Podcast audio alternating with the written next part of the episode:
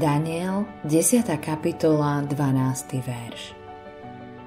Neboj sa, Daniel, lebo od prvého dňa, keď si si v srdci zaumienil chápať a pokoriť sa pred svojim Bohom, tvoje slova boli vyslyšané a ja som prišiel práve kvôli tvojim slovám.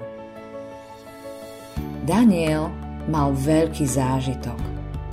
Syn človeka, ktorý mal neskôr prísť na zem v tele a byť našim spasiteľom, sa mu zjavil a stali sa veci, ktoré mali najväčší význam pre Bože kráľovstvo.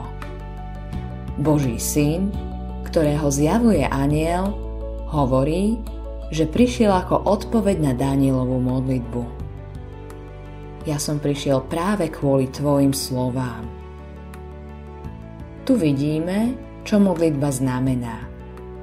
Aj v dnešnej dobe je to tak, ako v Danielovej dobe.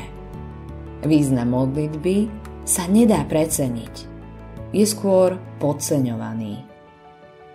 Daniel sa modlil za Božie kráľovstvo a za národ, ku ktorému patril a ktorý bol v tom čase v zajatí.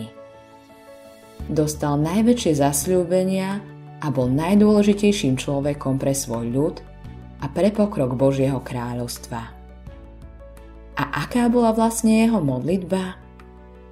Vieme, že sa modlil pravidelne tvárou obrátenou k Jeruzalému ku miestu, ktoré si Boh vybral pre svoje zjavenie k našej spáse.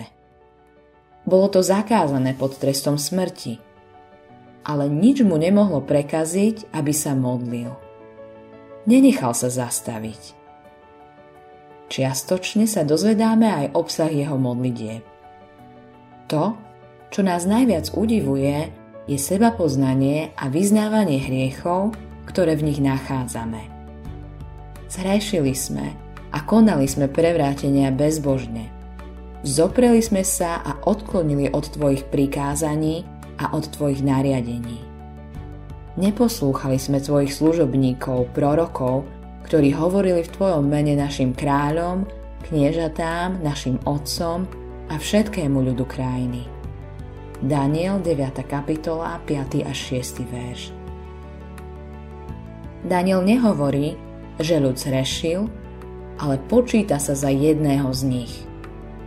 Cíti sa byť v jednote so svojím ľudom v jeho hriechu, klamstve, nevere a neposlušnosti voči Bohu. Táto modlitba bola dobre prijatá v nebi. Daniel je nazvaný milovaným mužom, a kvôli jeho slovám sa stali tie najväčšie veci a ľud bol zachránený. Takýchto ľudí s takým vyznaním svojich hriechov a hriechov ľudu, ktorí idú k Bohu, takých potrebuje náš národ. Môžu byť jeho záchranou. Autorom tohto zamyslenia je Eivin Andersen.